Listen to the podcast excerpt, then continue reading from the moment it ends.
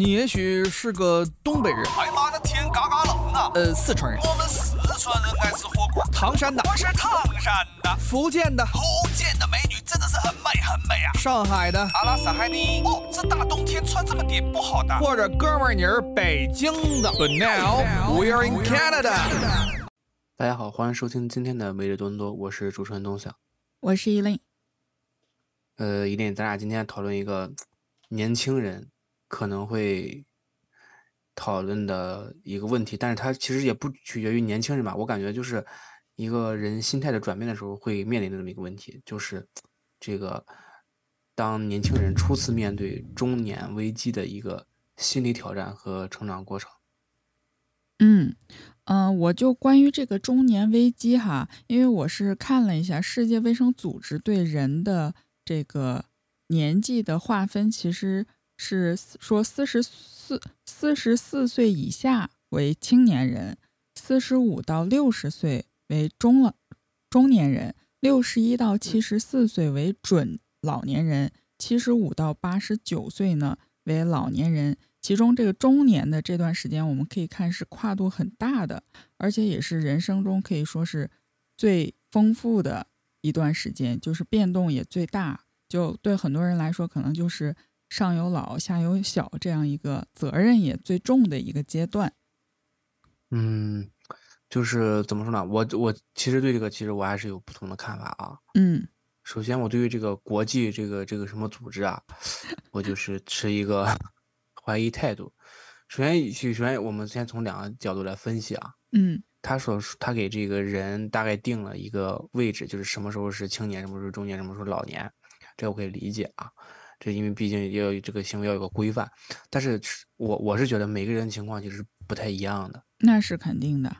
对，因为你要知道，嗯，我们从两个方面来讲，那人的年龄肯定是有心理年龄和这个身体年龄，对吧？嗯心理年龄其实那我们就不用说了，每个人都不一样。你比如说，我感觉我其实心理年龄就是一个小孩儿，嗯大就是那可能虽然我人已经二十八了，但我可能感觉就我还像十八、十二、十五一的一样，这是很正常的事情。嗯，心理就不成熟嘛，心智不成熟，对，很正常。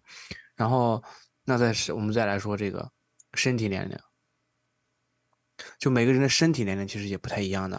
包括我跟你说，就这就举个例子啊，就比如中年危机当中，其实我就有看到这么一个例子，比如说中年危机其实也面临着一些，比如说像什么肩周炎啊、腱鞘炎啊，就这种中年人才会有的这种慢性病，知道吧？你当你会有一天发现自己有这种病的时候，基本上就是已经到中年了。我这个我必须跟你说，我这个深有体会。我不是说这些病我深有体会啊，就是说这个身体年龄跟你的真实年龄不一样，我深有体会。嗯就是我记得我很清楚，我小时候，我大概我想想大概是五六年级，还不是三四三四年级的时候，那个时候，大概就是十岁、十一岁、十二岁那个时候，大概那个样子啊。嗯然后我那个我我们去查，去带着我去查了一下这个身体这个发育状况嗯和这个年龄状况，他就是用抽血查的。查完之后跟我说，我虽然是十几岁，但是我的这个身体年龄已经是三十二了，所以说就，你这是承担了多少呀？所以当时就是我当时就崩溃了，我当时所以就是每个人的身体条件也不太一样。嗯，我现在身边很多朋友都有这种中年病，什么肩周炎、腱鞘炎都是很正常。还那有朋友如果这连连些骨刺都长出来了，你知道吧？天呐，这些年轻人如果都有中年人的病，那中年人不就是要有老年人的病了？但是问题在于是这样的啊，嗯呃，你我我我个人是这么看的，就是这些咱们所谓的中年人的病，这种，嗯，这种说法或者是这种论调啊，其实嗯是最近这几十年才出来的。就是因为这个社会这近几十年发展特别快，呃发发展特别快，然后大家这个知识啊也是成一个爆炸的这个堆积，所以大家大家对这些东西分类啊就分的比较明细，就分出来了这些啊大概是中嗯年人才会得的一些病。啊，这些，但是现在随着这个咱们这一代长大，就会发现中年人得的病，咱现在也有了。嗯，你说到这个，我就感觉我有时候听呃长辈们在谈论哈，呃，反正我们那小城市，当然每个人、每个城市、每个地域人的情况都不一样。但是就是他们说，在他们那个年，他们好像确实觉得，就是现代的这一代年轻人，什么九零后、啊八零后，真的压力挺大的。就是我记得我父母说，他们在我现在这个年纪的时候，呃，真的就比较单纯，然后压力也比较小，然后那个时候可能住房问题没有现在这么严重，就房价没有那么高，通货也没有那么高，然后工作吧也都是。嗯，比较轻松，就是跟今天的这些呃年轻人，什么九九六零零七，就是以前好像没有这种说法。没错，这就是压压力嘛，压力产生的这个情况嘛。而且也没有现在这么卷，就包括他们养孩子也没有那么精细。就是我妈说，呃，特别有意思，她就观察，虽然我还没有孩子，但是。我父母要我要的比较晚，然后身边就很多家长就已经孩子，他们的孩子的小孩都可以打酱油了，所以他就看着那些小，就发现就是我们九零后、零八零后养孩子，就发现养孩子怎么这么麻烦。以前我妈说，她小时候就是好多小朋友在院里随便玩，父母也不管，就是白早上就放出去，晚上就收回来，就是自己在外面跑一天。从来那时候也没手机，也没联系过你。包括我想想，我小时候其实也是这种状态。其实父母没有怎么管过我，也没有接送，就骑个自行车大街小巷的玩儿。现在就 就感觉这个孩子养的特别特别精细，特别费劲儿。嗯，就无形中你增加了很多的压力。是啊，因为现在大家。要的东西多了嘛，社会在发展，这是一个好事嘛。就像咱小时候，不是说咱小时候，就是，嗯，更年代更久一点，嗯，能吃饱饭，就算这个孩子就算养好了。那是，现在对吧？可能然后你再比比现在生活品质，是啊，精神的富足。现在对，现在就是精神富足，现在又要学这个，又要学那个，那你压力可不大吗？然后你更，你不用说养孩子，你养你现在。你先养自己，咱现在就是咱现在都没结婚，你也没结婚，我也没结婚，对吧？嗯，那就是养活自己，现在都是一个压力很大的事情。那或者我有的时候，我其实最近也在思考这个问题哈，呃，我们真的有我们想象中的这么难吗？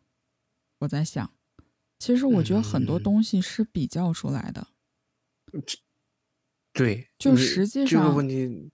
就是我们被这个消，对你就是你想你的欲望太多了，你总是跟周围的想要的太多了东西对比，跟周围的人去对比，包括这个网络时代也是一个问题哈。它肯定任何事情都是有好有坏的，就是你在网上搜索了，就是看各种各样的人他们的生活状态，你就无形的你一定会比较的，尤其是比如说什么知乎、小红书那种啊什么。年薪百万起，但实际上在我们的日常生活中，这都是非常非常小小几率的人。但是当这一部分人全部都在网上晒他们的生活的时候，你就会认为这个世界上绝大多数人都是这种生活，其实根本不是的，绝大多数人都只是普通人。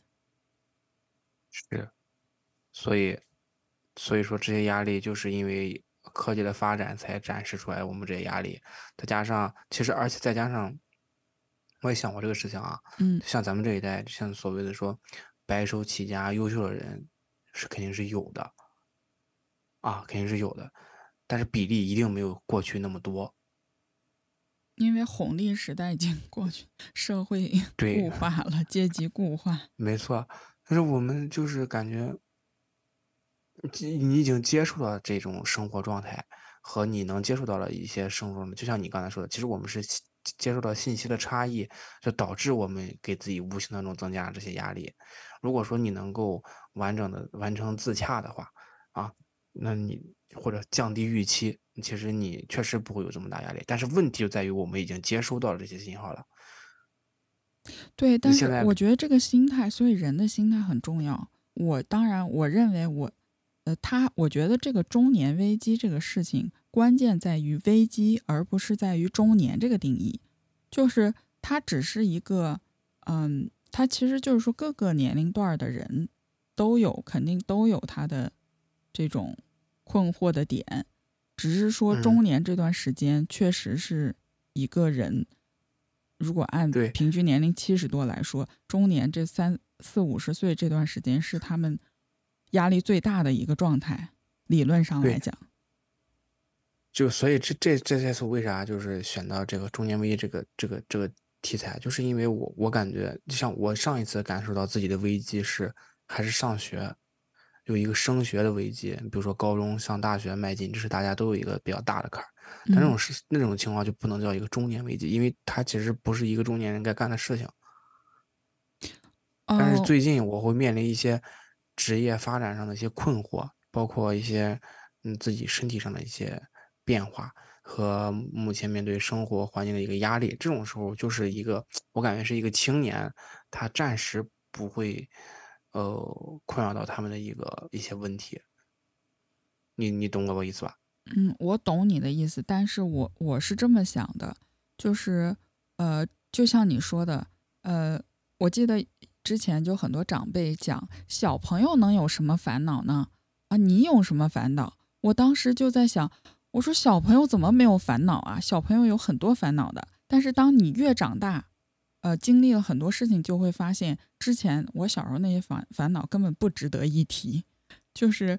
呃，那个坎儿就是你人生中的一个小坎儿而已。但是当中年这段时间，就是我现在回忆起来，我的父母，因为我我们的父母已经快接近老年了哈，就其实，在他们四嗯。五十岁的时候，是他们压力非常大的时候，就是嗯。上有老下有小，小孩儿有升像你说的升学问题，虽然说这是孩子自己的问题，但实际上很大一部分的重压都是压在父母。中年人身上的，他们自己有职业上的问题，有经济上的问题，包括家里可能四个老人，甚至说更多的老人，其实都是需要他们来处理的。就是我们我们现在所谓的，包括一像你说的一些身体上的一个状况，就是我们其实还没有到这个要，你知道吧？真正的危机还没有来临呢。我们现在就是父母嗯大部分。我们这个年纪，父母还算是身体相对健康的状态，而且我们又没有孩子，所以我，你如果现在都觉得压力很大的话，那我我我懂你意思啊，我懂你意思，我懂你意思。就是我的就是就是，但是我我我我这一点其实我是跟你有点不太不一样的想法。我因为我我觉得，包括你自己刚才也提出来了，就是你小时候你是觉得那些嗯所谓的危机，我们现在看起来相处相对来说是比较幼稚，以及就是一个小坎儿。但是你回想到当时对你来说，其实是一个比较大的坎儿。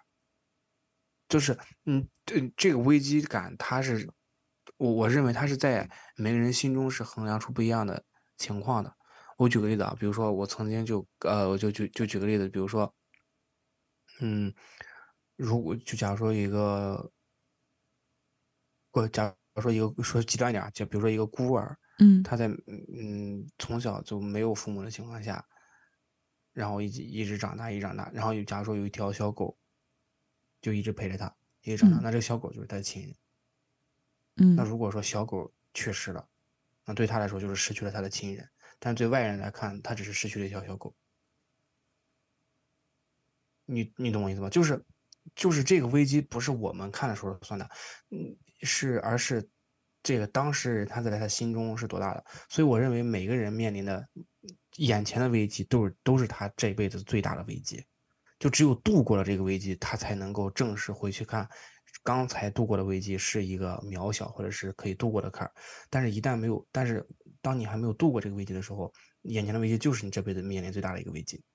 就你之后可能会面临更大的危机，但是呢，但那是之后的事情，跟你现在没有关系，因为你还没有接触到。但是你们眼你眼前这个应该是这你这辈子目前最大的危机了，可就是真正困扰到你有这种想法的时候，会有就是一种。我我觉得是这样的，那你像你刚按刚才说那些东西，嗯，你包括呃，像你比如说上一代，呃，面临的一些问题，你包括什么四个父母啊，上有老下有小，包括职业上压力和经济上的压力，呃，确实是你如果跟现在比的话，确实他们那父母那一代确实是呃非常的压力非常大，然后而且他们已经做得很好了，我们可以说是，嗯。但是，嗯，这个东西其实它是一个过程当中的才产生的一个影响，就是不会有人，我认为他是不会有人开始就是没我我比如说我今天我还在家吃吃饭，然后突然明天我我突然感觉自己想起来我自己上有老下有小，然后这个中年危机突然之间降临在你身上了，这不是这样的，它是它是一个压力，你知道吗？但是它不它不是一个重担，就是一个重担它可以啪就突然落在你肩膀上。但是这个压力它是慢慢日日积累、日积月累、慢慢积攒的。所以说现在我我们现在开始积累了，是吗？对，我们现在开始积累。我现在感觉就是我现在开始积累了，所以就是这才是让我感受到一个稍微有点焦虑和这个初次面对到这个阶段产生了一些我之前从来没有感产生的情绪。嗯，这这个是让我考虑到这个问题的原因，就是我开始对一些我之前从来没有考虑过的事情，是到一个中年人。呃，会考虑，我开始考虑到一些中年人可以开始考虑到的事情。嗯，比如说呢？展开说说。展开说说，就比如说现在这个，呃，就我已经二十二十八，马上三十了嘛。嗯。就是可供我拼，但是大家都说三十多、四十多男人还是可以拼一下、拼一下的。但是我是感觉，基本上你应应该是要去确定一个自己未来职业发展的方向了，因为现在这个。这个是你也说了，这个红利社会已经过去了，就不是说临时改一个职业或者换一个行业就就还能拿到一个还能趁着风口或者怎么样能够起飞获得一个不错的未来的一个生活。嗯，那么我就感觉现在是真正需要你在一个行业里埋头苦干，然后打拼，或者说是嗯一番耕耘的时候了。那选择一个职业的发展方向，就对我来说就压力就就是蛮大的。嗯。就我现在就对，因为我我之后的每一年可能都非常重要。那如果我这个行业，比如说选择错了，在几个行业当中做出一个选择，就好像你抓周一样，销售，对吧？就是如果你选择错了，那你可能大进去就是一个三年、四年、五年的这么一个长的时间。嗯，但是我是觉得这个东西吧，就是说不准，因为我见过很多转行的人，其实，嗯。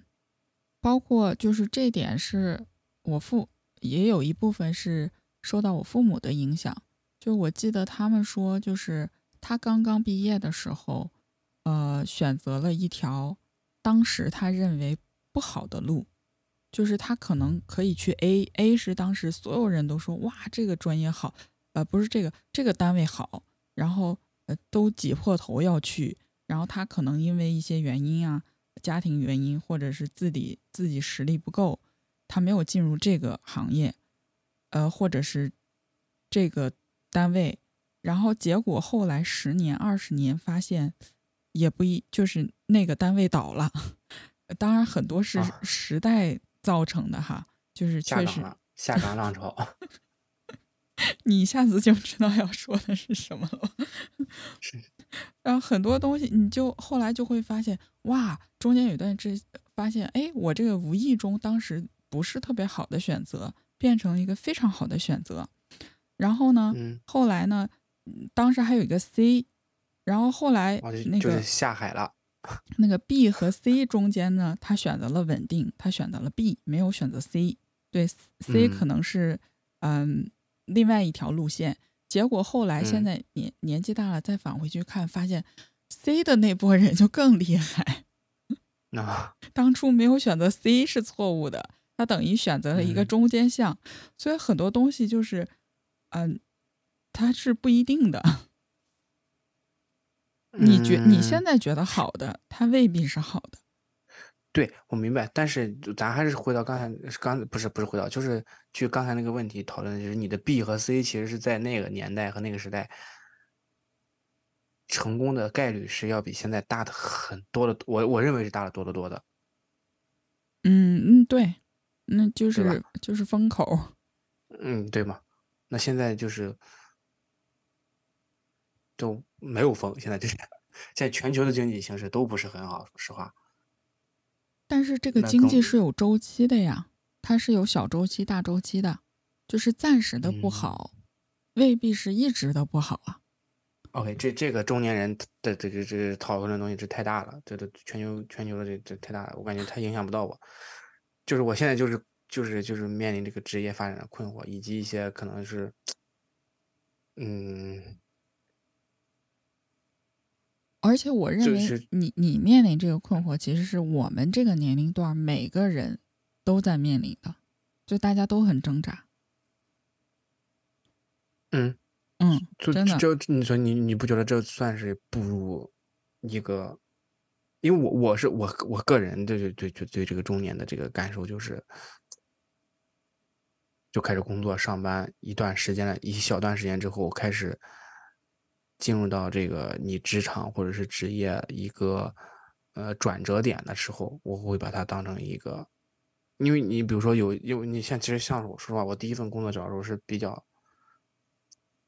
不重不重视的，我第一份工作就是说是怎么说呢，就是还想着就没就是说白了就是就还没有上学还没上够，或者说是还没有轻松够，还想再轻松轻松，所以说找了份工作还没有那么累，没有那么辛苦。但现在发现，呃，你需要你去努力工作的时候，就是一个心态上的转变，就是不再像年轻人那种，不太像我二十五岁、二十四岁、二十三岁那种状态一样，就是哎，这工作还不错，就先干着吧，之后再说。现在我就不能再有之后再说这个状态了，但是之后就不好嗯说了。但是你现在这个，你在像像你说，你二十八岁或者说三十岁，就是你现在其实面临的这个困难，就是你这个年龄所有人都会面临的困难，你没有发现吗？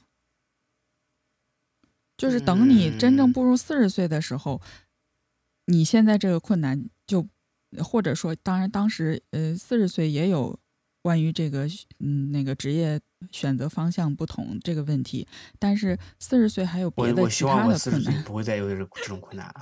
我跟你说，这个这个真的不一定。不不不，你说点好话啊！我认为很多人其实到四十岁、五十岁的时候依然很困惑的。你以为他们不困惑吗？他们也很困惑。我我不想困惑，这太困难了。我觉得这个关于职业这个问题，真的跟年纪没什么关系。嗯，那我们来讨论一下家庭责任的问题。对呀、那我们又没有家庭啊。不啊，有父母啊，有时候有的，嗯，对，我们的父母只是开始老了，但他们还没有步入老年。嗯，那倒也是。嗯，哦，哇，因为那经过你这一嗯番开导，我发现我我没有危机了。对你好的很，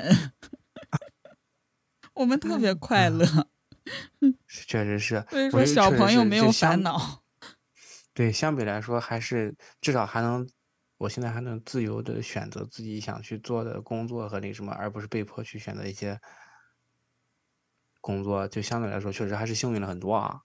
对啊，你还有选择。当你有选，对对，我觉得选择和自由真的，中年人就就就嗯很多中年人是没有选择的，那真是危机。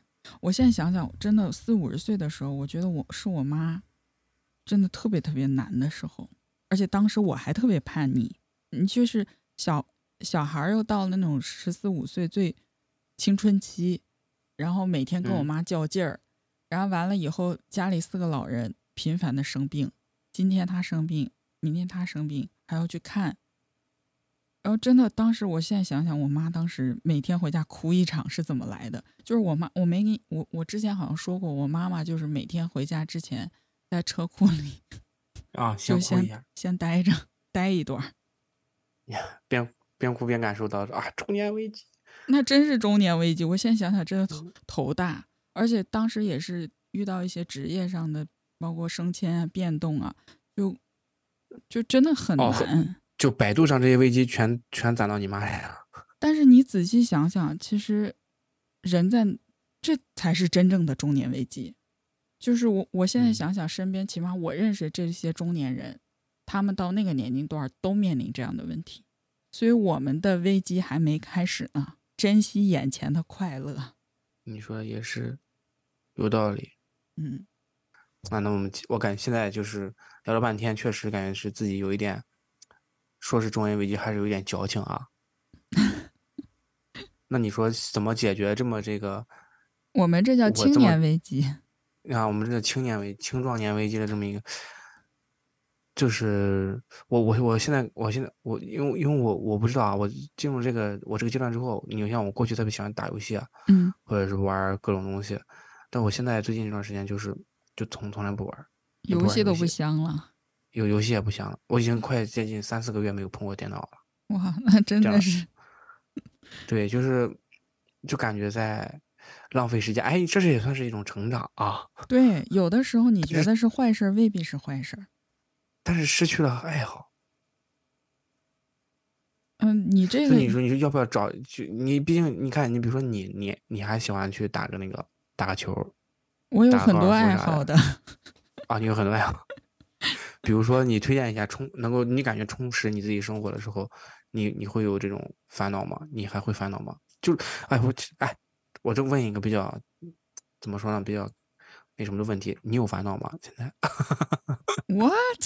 你这个话，但是当你这个就是说你比如说，就我们就以高尔夫举例哈，我是纯个人好奇，嗯好吧，我们纯好奇，就是咱们一起讨论一下这个解决这这个危机这个心态啊。嗯就当你有有，我就不问你是什么烦恼了，你肯定是有烦恼。嗯，当那那你我烦恼去太多了那你去，那你去这个，嗯，比如打高尔夫的时候，你会忘记你的烦恼吗？我会更加烦恼，因为呃嗯，嗯就不以高尔夫举例哈，我的任何一项呃运动也好，或者活动也好，就是它本身啊，那个它是就是嗯还是得以高尔夫举例，高尔夫是一个就是排名前几的特别特别难的一种运动，就它哦，本身就是高尔夫给你带来的烦恼。每次打的时候都压力贼大，因为哦动、你就我明白，你的烦恼是玩的不好。哦对，因为菜，哎呀，你这才是真的矫情呀！我真的很菜。就是你感觉哇，我在练习场打的真棒，一下场稀碎，真的是稀碎。嗯，行，那我们这样，让这明天的这个题目也，咱就玩，咱就聊一聊这个自己喜爱的活动，但是玩的菜怎么办？怎么办？怎么办？好吧。不是所，以说，所以说你你不，咱就说真的，你这你就在 play 的时候，嗯，呃，你你脑海里还有那种生活上的那种烦恼吗？是没有，忘可以忘掉，暂时性的忘掉。啊，暂时性的忘掉，暂时的忘掉了生活中的烦恼，因为你 focus 在了打球上的烦恼。哎，那你打完球，感觉哇，身心舒畅，然后最后一身汗，然后坐在车上之后一想，啊，然后就开始回忆我刚刚打的这个球有多不好。哦，还没有从这个活动当中出来。对，行行行，没有从打球的烦恼中出来。好好好，所以，啊，你这个你这个解决问题的方法不错啊，就是用另一个烦恼来 来掩盖这个烦恼。啊。哎，但是我有的时候去，尝试一下。你要说这个，咱们认真的讲哈，呃，嗯他跟就不说打不打球，就是我的我一直很认真。就是说我有的时候，我觉得对我来说，吃喝玩乐，呃，就是都是逃避烦恼的一种方式。对我个人嗯而讲，因为就是烦恼太多了，太痛苦了。然后，但是但是很多就是这种不正能量的话，我不想在节目里讲啊。咱们还是要宣啊传正、正能量。就是说嗯，烦恼特别多的时候，我会用一些呃相对轻松的方式来麻木自己。我一直是这么认为的。哦，我也有我我也有一种麻木自己的方式。就暂时不要想那些，抛开那些糟心事儿。我就是吃眼前这个好吃的东西，我就是要那个，比如说买了一个新玩具，买了一个乐高，我现在不想别的，我就安安静静的拼这个乐高，我就安安静的我我看这本书，看这个剧，其实就是放空自己，把自己从那嗯个烦恼中揪出来。沉浸当中，对，嗯，这确实是一个方法。我觉得我得改天练习一下，因为我确实没有这个能力，我就可能有点这个注意力不集中，有的时候其实。但我也会啊经常会，被带跑偏。我会啊，就是所以我觉得吃着吃着饭喝酒你 drink 嗯，drink 我不认为是一个好 是一个好方式哎，因为我有的时候会越喝越难过。啊，你是这种类型，我我是越来越开心。那说明 drink 适合你。嗯，但是 drink 完就往往会带来中年危机，就是身体上的一些。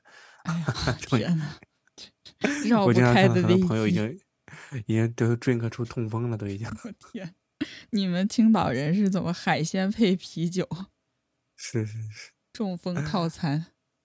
嗯，哎，总之，呃，说是中年危机，呃，我们还是确实像你说的一样，就是定义不要在中年上，嗯，定义在危机上。我觉得大家面临现在当下烦恼的一些事情，嗯，我有的时候在想，就是这些当下的烦恼，其实都是你成长当中的迈出的一小步。啊，其其实我其实我真的，我其实刚才我在聊的时候，我其实想出来，我想到一个一个一个说法，就是我如果在面临这些危机的时候，我还能把它归我自身把它归结成一个中年危机的话，其实在这个事情在我心里其实可能并没有那么重要，因为我还在想给这个危机找一个分类和归类，我有这个闲工夫，我应该去解决这个危机，对呀、说明你还是不够危机，还是过得太好了。是吧？所以说，嗯，大家不要太纠结前面这个形容词啊。嗯，对 而，且别对，还是生活中还是找一个充实自己的生活，呃，充实自己生活的方式，然后少喝酒，多我觉得多去运动，多去运动。说多运动、多看书、多学习，没坏处。我我我我对没坏处，多多看书，我觉得是是好的，就就正视这些事情，我觉得尽快去嗯解决它。嗯，嗯，那也是谢谢大家收听今天的魅力多伦多。拜拜。